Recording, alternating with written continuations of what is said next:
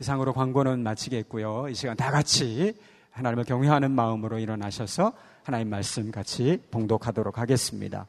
오늘 우리에게 주시는 하나님의 말씀 아모스 9장 1절부터 12절까지의 말씀입니다.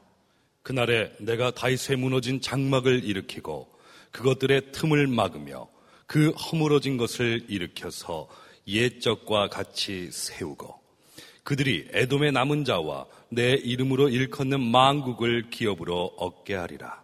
이 일을 행하시는 여호와의 말씀이니라. 아멘. 하나님의 말씀입니다. 다 자리에 앉으시기 바랍니다. 여러분, 예수님의 이름으로 축복합니다.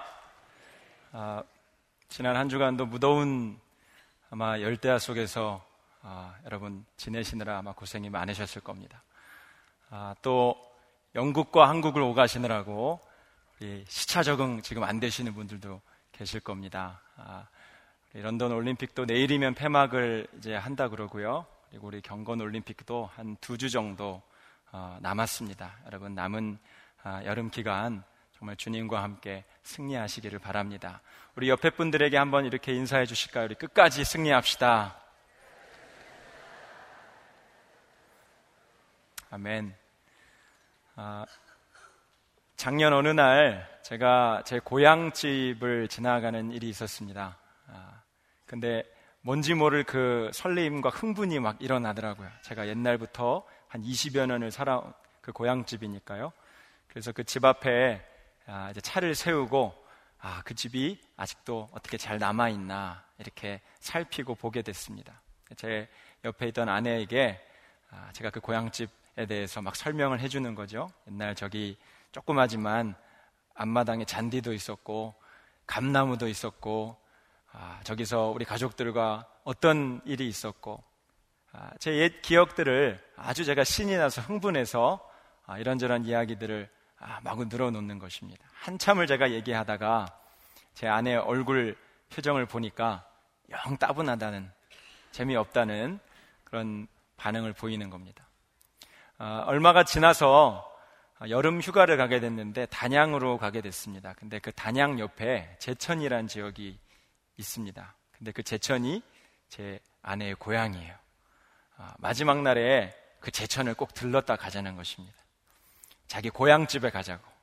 그래서 그 제천에 있는 자기 고향집에 아내의 그 고향집에 차를 세웠습니다. 아내의 아버님이 목회를 하시는데 옛날 그 교회에서 목회하실 때 그 교회가 어땠고 그 옆에 있는 사택은 또 어땠고 내가 거기서 무슨 일을 했고 누가 나를 따라다녔고 막 이런 얘기들을 하는 것입니다. 여러분, 제가 그 얘기를 한참 듣고 있었는데 그 얘기가 재미있었을까요? 재미없었을까요? 재미없는 것입니다. 하나도 재미없어요. 그때 얼마 전에 그 아내의 반응이 조금 이해가 되더라고요. 그랬겠구나. 저에게는 너무나 소중하고 귀중한 그런 추억과 기억들이죠. 왜냐하면 그곳에서 울고 불고 또 여러 가지 일들을 하고 꿈을 키우고 가족들과 여러 가지 일들을 함께 나눴던 장소니까 그 이야기는 아내에게 있어서는 하나의 그냥 이야기이죠. 근데 저에게는 그것이 제 삶의 일부분이 담겨 있는 곳이기에 너무나 소중하게 느껴지는 것입니다.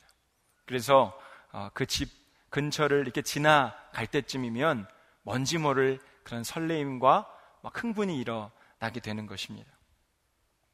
오늘 본문 말씀에 보니까 하나님도 정말 가슴 설레어하는 집이 하나가 있었습니다. 다윗의 집입니다. 오늘 본문 말씀 9장 아모스 9장 11절 말씀에 이렇게 기록합니다. 그날에 내가 다윗의 무너진 장막을 일으킬 것이다. 여기서 그날이라고 하는 것은 마지막 때를 말합니다. 주님이 다시 오실 마지막 때, 주님의 재림의 때, 그때에 내가 무너져 있던 다윗의 집을 다시 복원시킬 것이다. 그렇게 말씀하고 있는 것입니다. 그 집을 다시 세워서 무엇을 어떻게 하시겠는가? 그 뒤에 12절에 나와 있습니다. 에돔의 남은 자와 내 이름으로 일컫는 만국으로 기업을 얻게 하리라. 이 말씀이 무슨 말씀이냐면 주님 다시 오실 그때에 모든 민족과 열방에 있는 사람들이 하나님을 보게 되는 그날, 하나님 앞에 돌아오게 되는 그날, 우리가 그토록 갈망하고 기도하는 선교 완성이 이루어지는 그것을 말씀하고 있는 것입니다. 선교 완성이 이루어지고 이 땅에 하나님의 완전한 나라가 이루어지게 되는 중요한 키가 뭐냐면 다윗의 무너졌던 집을 하나님이 다시 일으키시는 것입니다. 하나님께서 왜 다윗의 집을 그토록 다시 복원하시기를 원하셨던 걸까? 왜 맨 처음 하나님이 거하셨던 모세의 성막이 아니라 어느 건축물보다 비교할 수 없는 솔로몬의 성전이 아니라 하나님은 왜 다윗의 장막을 다시 일으키겠다 그렇게 말씀하신 걸까요? 그것은 하나님의 기억 때문이라는 것입니다. 하나님의 가장 기뻐하시는 기억이 다윗의 집에 있었다라는 거예요. 그런데 말씀을 자세히 보면 하나님은 다윗의 집 자체를 기뻐하셨다기보다 그 안에서 거하고 있었던 다윗을 기뻐하셨다라는 것을 알게 됩니다. 사도행전 13장 22절 말씀에 하나님이 다윗을 어떻게 평가하시는가가 나와 있습니다. 내가 이새의 아들 다윗을 만나니 내 마음에 합한 사람이라 내 뜻을 다 이루게 하리라. 여러분, 놀라운 축복의 말씀이죠. 하나님의 뜻, 내 뜻을 저 다윗을 통해서 내가 다 이룰 거야. 왜냐하면 저가 내 마음에 합한 사람이기 때문에. 여러분, 이보다 더 큰 칭찬이 어디 있습니까? 다윗이 하나님으로부터 그 칭찬을 받았어요. 하나님이 그토록 다윗을 기뻐하시고 기대하셨던 이유가 뭘까? 다윗은 하나님의 임재를 간절히 원했던 갈망이 있었다라는 거예요. 주님 한 분만을 갈망하는 갈망이 다윗 안에 넘쳐났다라는 것입니다.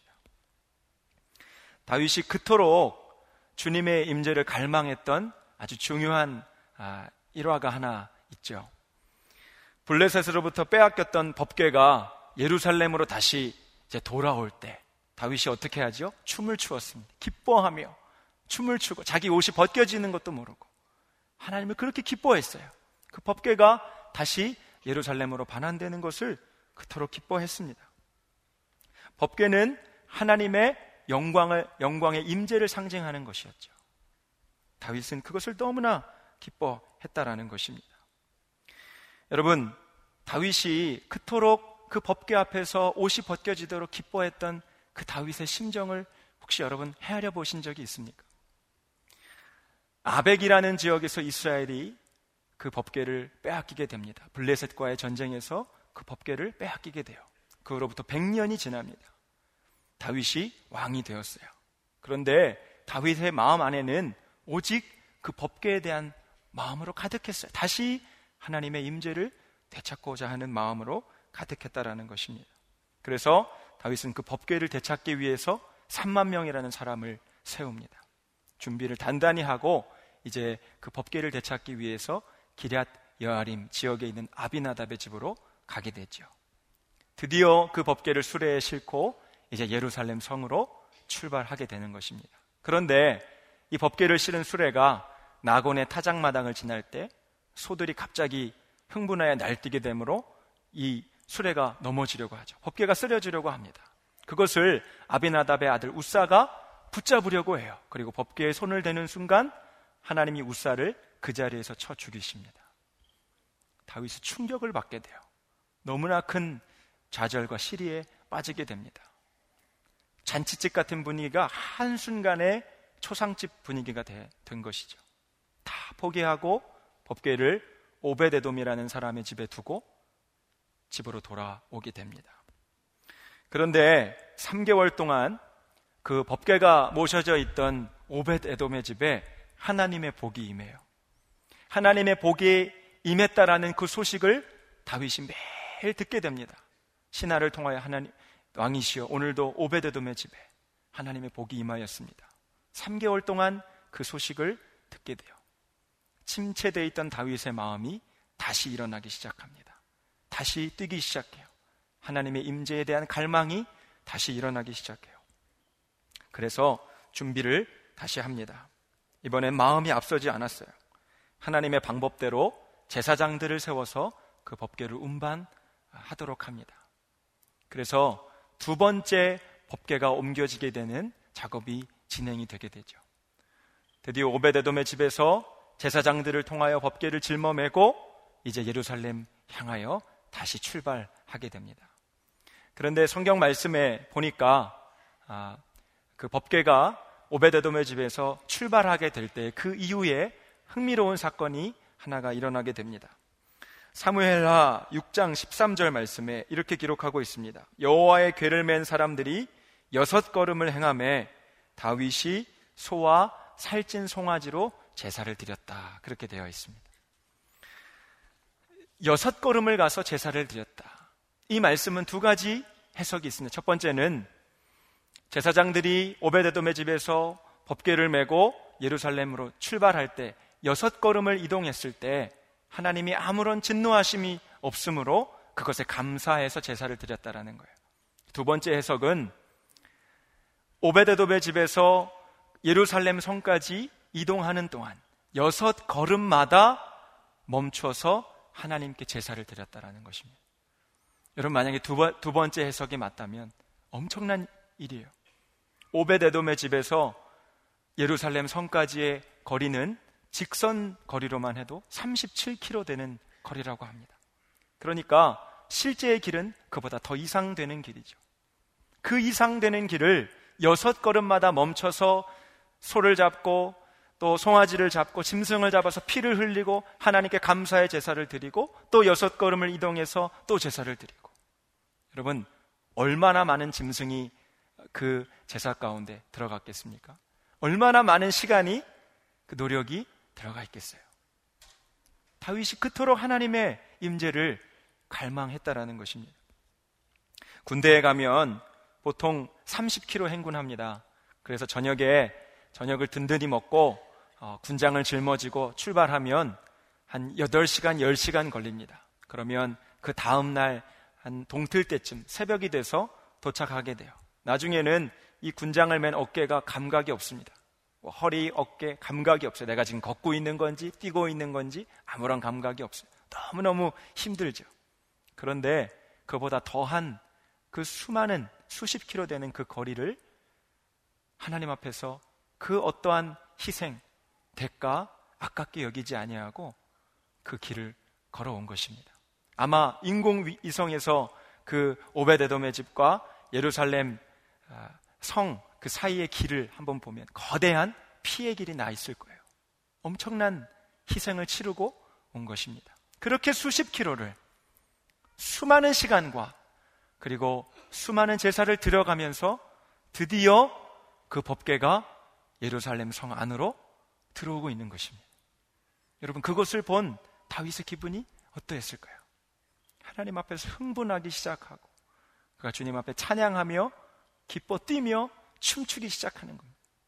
옷이 벗겨지든 내가 수치스러운 것이 드러나든 그것에 상관없이 다윗의 온 관심은 이제 그토록 큰 희생과 대가를 치러서 이제 오게 된, 다시 돌아오게 된 그 법궤, 하나님의 영광의 임재, 다시 하나님의 영광의 임재가 이 이스라엘 안에 회복되는구나. 그 기쁨은 이루 말할 수 없었더라는 것입니다. 다윗은 주님의 영광의 임재를 그 무엇보다 갈망했어요. 어떤 희생도 대가도 아깝게 여기지 않았습니다. 왜냐하면 분명히 알았어요. 주님의 임재가 얼마나 영광스럽고 그 주님의 임재 안에 사는 것이 가장 복된 삶이라는 것을 다윗은 분명히 깨달았기 때문입니다.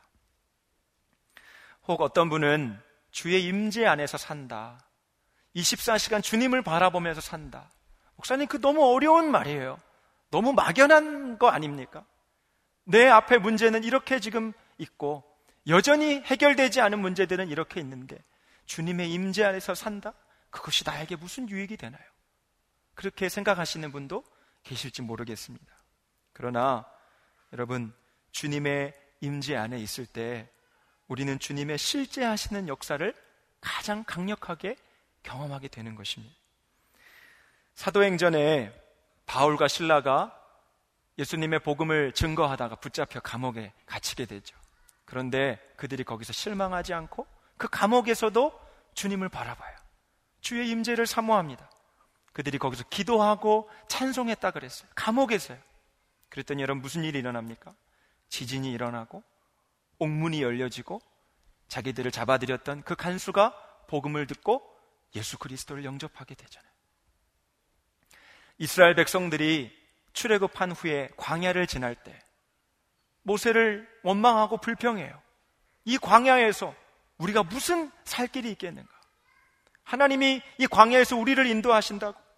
아니, 그게 될 소리나 한 것이야. 뭐가 있어? 아무것도 없잖아. 불평하고 원망의 소리들이 여기저기서 일어나요. 그런데 그들은 불기둥과 구름기둥으로 그들의 길을 친히 인도하시는 주님을 경험하지 않습니까? 하나님의 그 성막에 구름으로 그 영광의 임재로 함께 하시는 그 주님을 신뢰하고 바라보게 돼요. 그때 여러분 어떤 일들이 일어나죠? 아무것도 없는 그 광야에서 하나님이 먹이시고 입히시고 그들을 보호하시고 그들의 길을 친히 인도하시는 것을 보게 돼요. 매 순간순간이 하나님의 살아계심과 하나님의 기적을 체험하게 됩니다. 이스라엘 백성들은 광야가 하나님이 계시지 않는 가장 완벽한 증거가 되는 장소라고 생각했어요. 그러나 그곳은 하나님의 살아계심을 가장 실제적으로 경험한 장소가 되었다라는 것입니다. 여러분, 진짜 복 있는 인생이 뭘까요? 정말 복된 삶이 뭘까요? 정말 성공한 인생이 뭘까요? 주님의 임재 안에 거하는 삶입니다. 그래서 오직 주의 임재만 갈망하는 것, 주님만을 갈망하는 그 삶, 그것이 진짜 복된 삶인 것이죠. 여기 계신 여러분 모두가 다 아마 개인의 심령과 또 가정과 교회 안에 또 이 나라 민족 안에 하나님의 부흥을 하나님 다시금 허락하여 주옵소서. 아마 다 그렇게 기도하고 그렇게 바라실 것입니다. 부흥이 일어나는 키가 무엇입니까? 그거 역시 주님을 갈망하는 것이에요. 미국의 토미 테니 목사님이라고 계십니다. 아주 훌륭한 예배 사역자이고 부흥 강사 목사님이세요. 데이빗 케이프 목사님과 함께 종의 마음이란 책, 여러분 아마 다 잘 알고 계시고 많이 읽어보셨을 것입니다. 그 종의 마음이란 책을 함께 쓰신 목사님이세요. 이 목사님이 4대째 믿음의 가문에서 태어났습니다. 3대째 목사 집안이에요. 본인도 목사가 됐습니다. 그런데 목사가 되고 교회를 섬기면서도 여전히 목마름이 있는 거예요. 여전히 채워지지 않은 무엇이 있는 거예요. 목사가 되었는데도 말이죠. 그 토미 테니 목사님 안에 하나님을 향한 새로운 갈망이 일어나기 시작해요. 하나님, 주님의 임재가 더 분명했으면 좋겠습니다. 하나님의 살아계심이 정말 피부로 느껴지는 하나님의 그 임재하심, 주님의 그 살아계심, 주님이 나와 함께 하시고 계신 그 믿음의 눈이 더 띄어지기를 이 목사님이 갈망하기 시작합니다. 그러던 어느 날 텍사스에서 목회하고 있는 자기 친구 목사로부터 전화를 받게 됩니다. 이복의 톰이 이번 주에 우리 교회에 나와서 자네가 좀 설교를 해줬으면 좋겠네. 그런 부탁을 받게 돼요.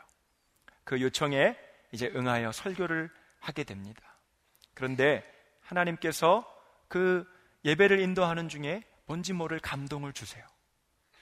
그리고 설교 후에 그 주간에 또다시 그 친구 목사님으로부터 전화를 받게 돼요. 돌아오는 주일날 한 번 더 설교를 해줬으면 좋겠네. 뭔진 잘 모르겠지만, 왜 그런진 모르겠지만 지금까지 외부 목사님을 이렇게 2주 연속이나 설교 강단에 세운 적이 한 번도 없었지만 뭔가 하나님께서 자네를 통해서 역사하시고자 하는 것이 있는 것 같아. 한 주 더 올 수 있겠나? 그 초청에 응하고 두 번째 2주 연속 설교를 예배를 인도하게 돼요. 그런데 뭔지 모를 더욱 강력한 성령님의 임재를 그가 체험했다고 그랬습니다. 그 두 번째 주일이 지나고 그 주간에 또 전화를 받게 돼요. 세 번째, 하나님이 뭔가 분명히 움직이시고 일하시는 것이 있어. 다시 한번 와주게. 3주 연속 그 교회에 가서 설교를 하게 됩니다. 그런데 그 예배당으로 향하는 토미 테니 목사님 안에 이미 놀라운 성령의 임재로 충만해져 있었어요. 8시 30분 일부 예배를 드리기 위해서 본당으로 들어갔을 때 이미 말할 수 없는 하나님의 영광, 피부로 느껴지는 하나님의 그 임재가 이 예배당 안에 가득한 것입니다. 성도들은 이미 기도가 충만하게 뜨겁게 일어나고 있어요. 찬양팀들과 악기팀들이 찬양을 인도하는데 더 이상 찬양을 드릴 수가 없는 거예요. 악기가 연주가 멈춰지고, 그리고 노래를 하던 사람들은 그 자리에 주저앉아서 흐느끼기 시작합니다. 하나님의 영광의 임재 앞에 여기저기서 회개의 눈물과 기도가 일어나기 시작해요. 내가 어떻게 하면 구원받을 수 있습니까? 저에게 회개의 세례, 구원의 세례를 주십시오. 수십 명이 강단 앞으로 나와서 세례를 요청합니다. 설교자도 없어요. 사회자도 없어요. 순서도 없어요. 그날의 예배는 성령님이 주인이 되신 거예요. 기도하고, 그리고 또 흐느껴 울고, 또 세례받는 일들이 일어나고, 그 다음 예배를 드리러 온 성도들은 주차장에서 내리는 그 순간부터 성령의 압도하시는 그 임재하심 속에 차에서 내리자마자 꼬꾸라지는 일들도 일어납니다. 어디서 그렇게 많은 성도들이 모여들었는지 그 교회로 수백 명의 성도들이 몰려들어 있었어요. 사람도 아니고 그 어떤 힘도 아닌 오직 성령께서 인도하시는 그 예배가 주일 아침 8시 30분에 시작해서 그 다음날 월요일 새벽 1시까지 이어지게 됩니다.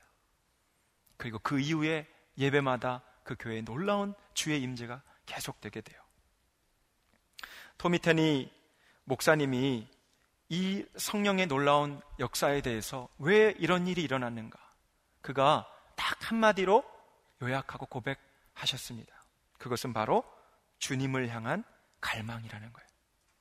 주님만을 향한 갈망.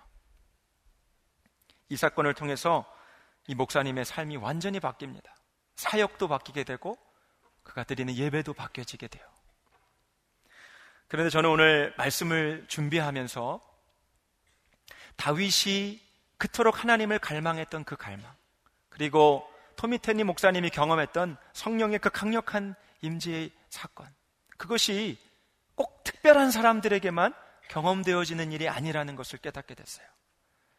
저와 여러분이 이미 하나님을 향한 그 갈망이 이미 있다라는 것을 주님이 깨닫게 하셨습니다. 왠지 아십니까? 우리 인간은 본래 하나님을 바라보고 주님을 갈망하는 존재로 지어졌기 때문이에요.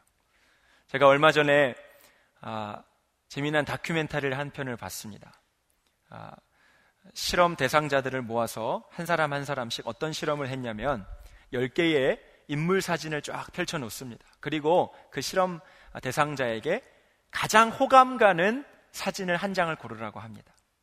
그런데 재미난 일은 그 실험에 참가했던 모든 사람들이 공통적으로 그 사진을 골랐는데 그 공통점이 뭐냐면 자신의 얼굴이 합성되어져 있는 사진이었어요. 그 사진 뒤에 보니까 자기의 얼굴이 있는 것입니다. 다들 깜짝 놀랐어요. 그 실험을 통해서 무엇을 알 수 있었냐면 자기 자신의 얼굴을 닮은 어떤 사람을 우리 인간은 호감 갖게 되어 있고 좋아하게 되어 있다는 겁니다. 여러분, 부부가 서로 닮았다는 얘기를 많이 하죠. 물론 살면서 닮아가게 되어지는 부분들도 있습니다. 그런데 어떻게 보면 이미 결혼하기 이전에 자신을 닮은 이성을 이미 호감을 갖고 그를 사랑하게 되었다라고 하는 것입니다. 사람은 자신을 닮은 사람을 좋아한다라는 것입니다. 그 사람에 대한 호감과 갈망이 있다라는 거예요. 그렇다면 궁극적으로 우리 모두는 당연히 하나님을 갈망하고 주님을 호감 갖게 되어 있죠. 좋아하게 되어 있죠. 그분을 늘 바라게 되어 있죠. 왜 그렇습니까? 우리의 형상이 누구의 형상대로 지음을 받았지요? 하나님의 형상대로 지음받았기 때문에. 창세기 1장 말씀에 하나님께서 남자와 여자를 창조하실 때 자기 형상대로, 하나님의 형상대로 창조하셨다 그랬어요. 우리의 영과 우리의 육과 우리의 혼이 누구를 닮았느냐? 하나님을 닮았다라는 거예요. 그래서 우리 모두는 다 하나님을 늘 그리워하고 늘 바라보고 그분을 갈망하도록 우리가 창조되었다라는 것입니다. 그 갈망이 여러분 안에 다 있는 것이에요. 다윗은 그 갈망을 매 순간 붙잡고 살았다라는 것입니다. 다윗이 그토록 온 정성과 힘과 재물을 다해서 예배를 드렸던 목적은 딱 하나였어요. 주님을 향한 갈망, 주님 때문에 주님을 그토록 바라는 그 갈망 한 가지였다라는 것입니다. 시편 27편 4절 말씀에 다윗이 이렇게 고백합니다. 새번역 말씀으로 읽어드리겠습니다. 주님, 나에게 단 하나의 소원이 있습니다. 나는 오직 그 하나만을 구하겠습니다.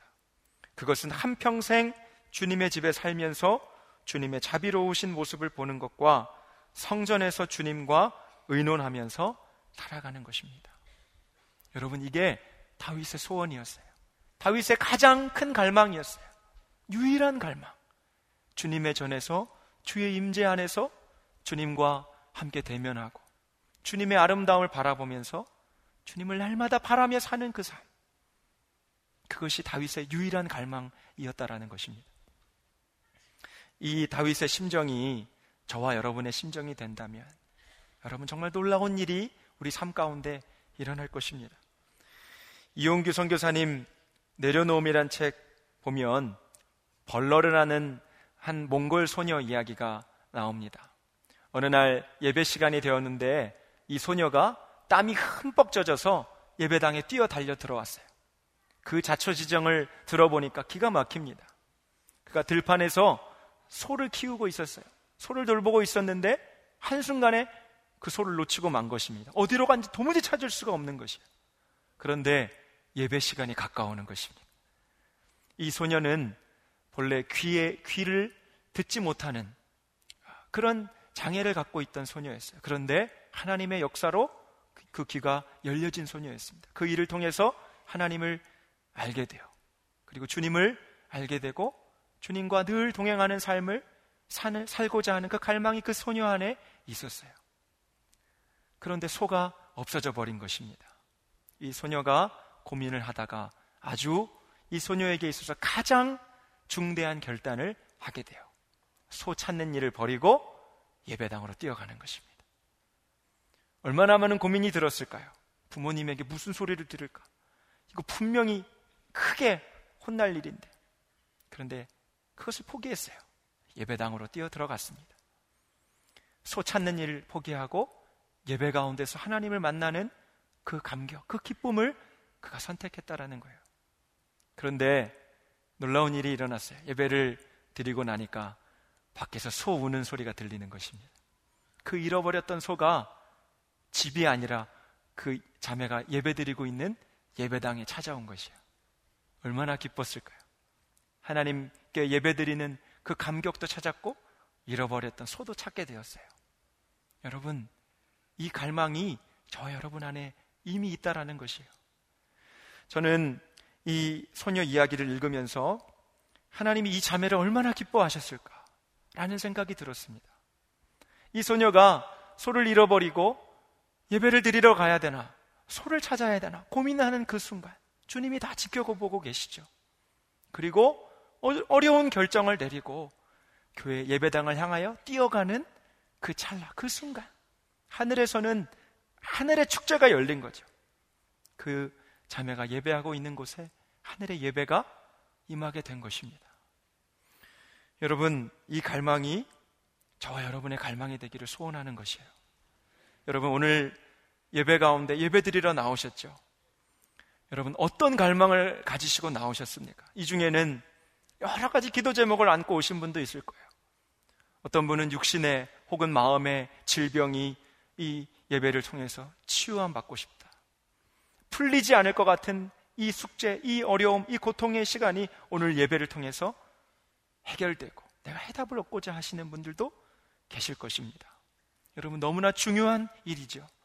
그러나 오늘 저와 여러분 안에 다윗과 같이, 이 벌러르 소녀와 같이 그 무엇보다 주님을 향한 갈망을 붙잡게 되시기를 축복합니다.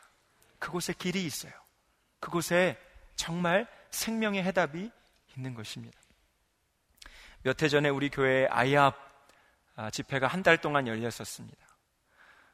그때 말씀을 전하셨던 다니엘님 선교사님이라는 분이 계셨는데 그분이 집회 가운데 한 번은 이런 도전을 하셨습니다. 오늘 여러분 중에 40일 동안 1년에 40일을 금식하시고자 하시는 분을 제가 초청합니다. 그렇게 도전을 주시는 거예요. 그런데 그 금식이 다른 금식과 달랐어요. 여러분, 보통 우리가 금식을 언제 하죠?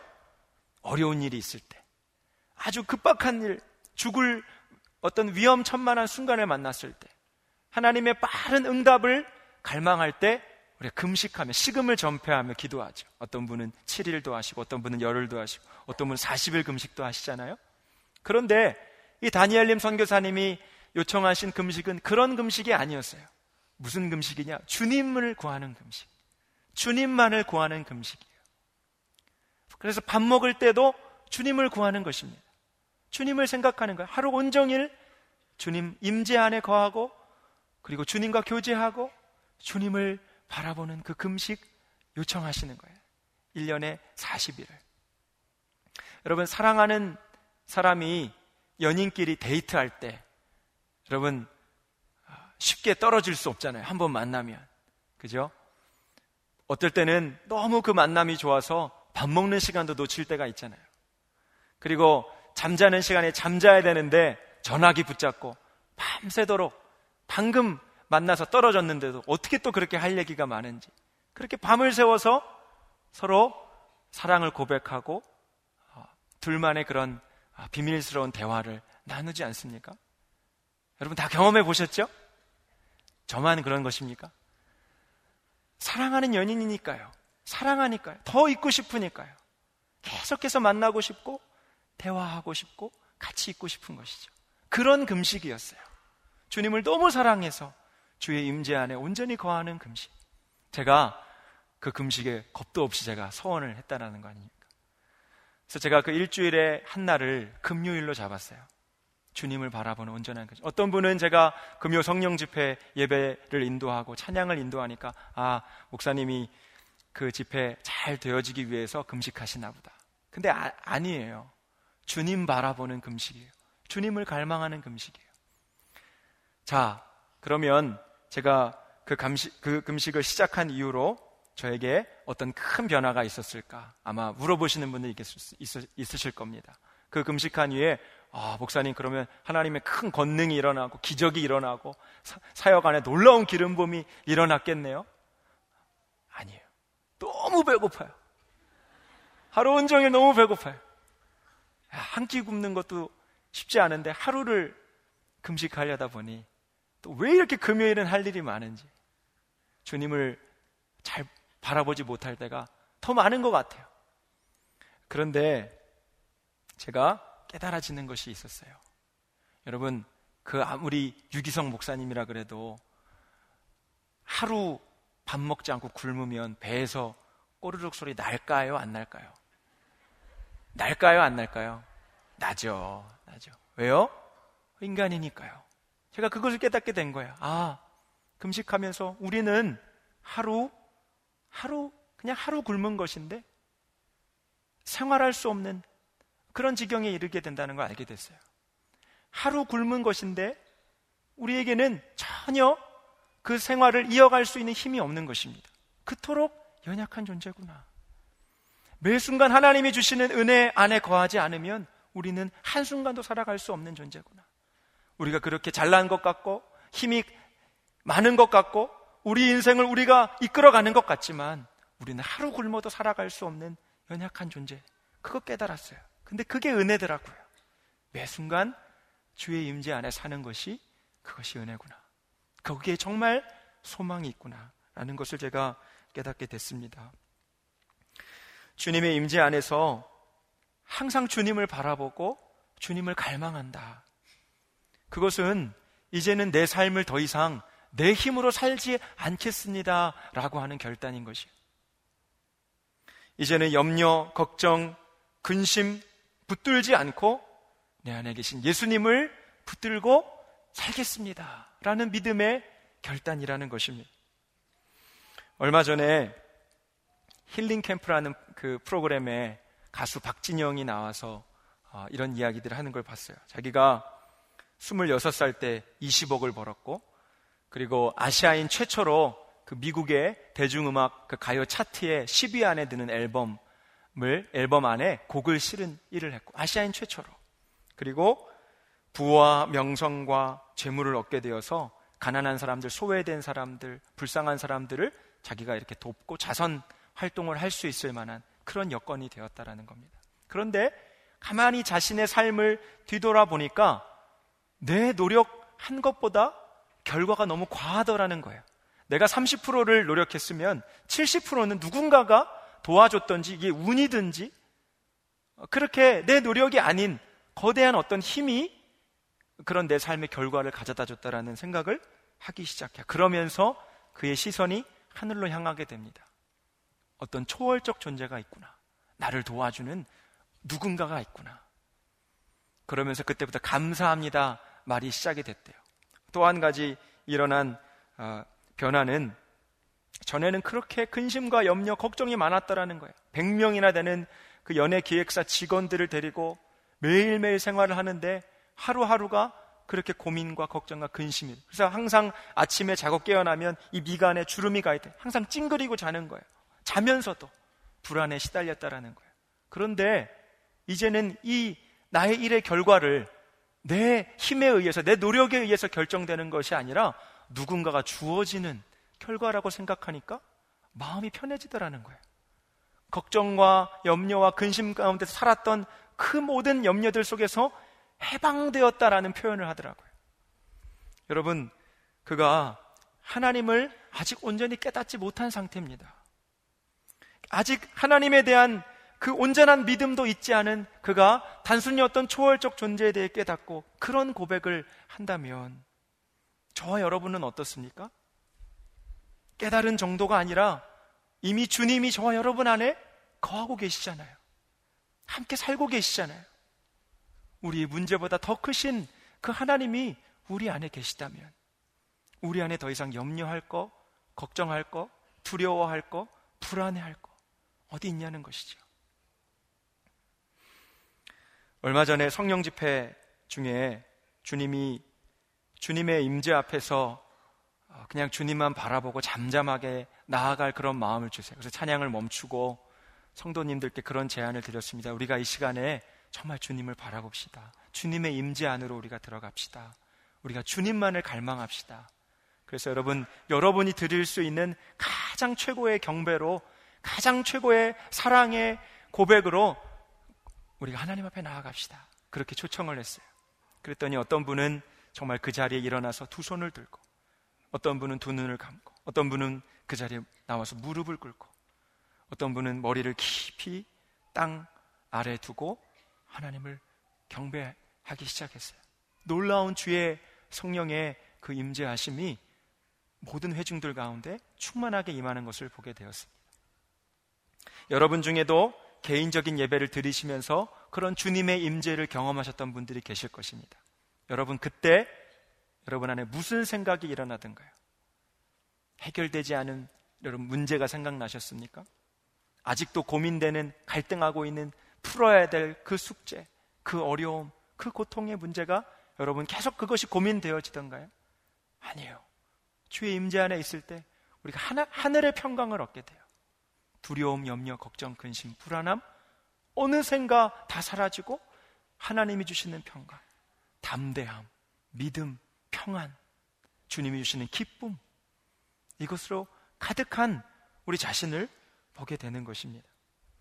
주의 임재 안에 거하는 놀라운 축복이 그 안에 있다라는 거예요. 여러분, 영성일기 쓰시는 분 많이 계시죠? 영성일기 왜 쓰십니까? 주님의 임재 안에 우리가 24시간 매 순간 거하면서 살자라는 거예요. 매 순간 주님을 갈망하는 삶 자체가 우리의 생명이 되고 우리의 길이 되고 우리의 인생의 해답이 된다라는 거예요. 다윗이 그렇게 보여주고 있잖아요. 다윗은 정말 그렇게 살았습니다. 군에서 함께 영적으로 교제했던 한 형제가 찬양 앨범을 낸 형제가 있었습니다. 그래서 그 앨범을 저한테 하나 선물을 해주었어요. 그런데 그 앨범 중에 주님을 사랑합니다라는 찬양이 있습니다. 근데 제가 그 찬양 가사를 듣고 너무 큰 은혜를 받았어요. 그 가사 때문에 그랬습니다. 그 가사가 이렇습니다. 나의 찬양들보다, 나의 많은 일보다도 나를 더욱 사랑하는 주. 나도 주님 주시는 그 어느 것보다 주님을 사랑합니다. 후렴에 이렇게 되어 있습니다. 주님이 주실 축복보다, 주님이 주실 천국보다, 주님의 기름 부음보다, 주님이 주실 능력보다 주를 더욱 사랑해요. 주를 더욱 사랑해요. 적자는 충격을 받았어요. 천국보다, 어떤 영원한 생명보다, 주님이 주실 어떤 능력보다, 내 삶 가운데 문제가 해결되고 기적이 일어나는 것보다 내가 갈망하는 것은 그런 것이 아니라 주님이십니다. 주님 한 분. 그 주님 한 분을 구하는 그 찬양의 가사였어요. 여러분, 천국이 왜 천국일까요? 주님을 대면하여 볼 수 있는 곳이기 때문에 그렇습니다. 주님과 나 사이에 가로막힌 그 무엇도 없이 이제는 죄의 장벽, 우리 삶의 모든 힘겨운 문제들 다 사라지고 오직 주님을 얼굴과 얼굴로 대면할 수 있기 때문에 그래요. 주님과 온전한 연합 이룰 수 있는 곳이 바로 그것이 천국입니다. 그렇다면 여러분, 지옥은 왜 지옥이죠? 주님의 임재가 느껴지지 않기 때문에, 주님이 계실 수 없는 곳이, 여러분 그것이 지옥인 거예요. 여러분, 우리의 상황과 환경이 힘들고 어렵고 낙심되고 때로는 긴 어둠의 터널을 지나고 있다고 생각할 때, 하나님이 나를 버리셨나? 하나님이 나를 기억지 못하시나? 하나님이 이 문제를 해결하여 주시지 않을까 하는 고통의 순간을 지날 때, 여러분 그것이 지옥이 아니라 주님의 임재를 더 이상 갈망하지 않은 그 마음 자체, 그 심령이 정말 더 큰 위험이라는 거예요. 여러분, 어려워도 주님을 향한 갈망이 여러분 안에 있다면, 그러면 아직 소망이 있는 것입니다. 주님이 이미 역사하고 계시는 거예요. 오늘 이 은혜 우리 삶 속에 누리면서 여러분 모두가 살 수 있을까? 여러분 그렇게 살 수 있다고 여러분 믿으십니까? 아멘이에요. 왜죠? 우리 안에 계신 예수 그리스도, 그분이 이미 우리와 함께하고 계시기 때문에 그렇습니다. 주님 안에 거할 때 그것이 진짜 축복이에요. 그것이 정말 생명이에요. 그것이 정말 길입니다. 하나님이 오늘 말씀을 준비하면서 찬양 하나를 주셨어요. 이와 같은 때에 난 노래하네. 이와 같은 때에 난 노래하네. 사랑을 노래하네. 그런데 여러분, 이와 같은 때에 찬양하고 주님께 사랑을 고백할 때, 형편이 좋고 그리고 상황도 좋을 때 있지만, 그러나 고통의 시간, 긴 어두움의 터널의 시간, 풀리지 않을 것 같은 그 문제를 만나는 그 시간, 여러분 그때에 주님을 찬양한다라는 그런 가사예요. 여러분, 다윗이 그렇게 했잖아요. 사랑하는 친구들, 가족들, 동료들로부터 배신당하고 그가 쫓겨다녔잖아요. 누구에게도 말할 수 없고 누구에게도 도움을 요청할 수 없는 상황이었어요. 죽음의 순간을 지납니다. 끝까지 죽음의 위협이 찾아와요. 비참하게 왕의 신분이지만 동굴 속에 숨어서 지내야 될 때가 있었어요. 이 고통의 시간이 언제쯤 끝날까? 그런데 그때의 다윗이 주님을 갈망하더라고요. 그 동굴에서, 그 어둠의 터널에서 주님을 붙잡더라고요. 찬송하더라고요. 감사하더라고요. 여러분, 그것이 기적이 됐어요. 그것이 능력이 되었고, 그것이 하나님께서 다윗을 주목하시고 그토록 기뻐하시는 이유가 되었어요. 여러분, 저와 여러분 안에 이미 그 갈망이 있습니다. 오늘 그 갈망을 붙잡게 되시기를 축복합니다. 이 시간에 우리 함께 찬양하기를 원합니다. 이와 같은 때에 난 노래하네. 여러분, 혹시 어려운 때를 만나시고 지나시는 분 있다면 축복합니다. 이와 같은 때 우리가 무엇을 해야 될까? 주님을 찬양하겠습니다. 함께 찬양하겠습니다.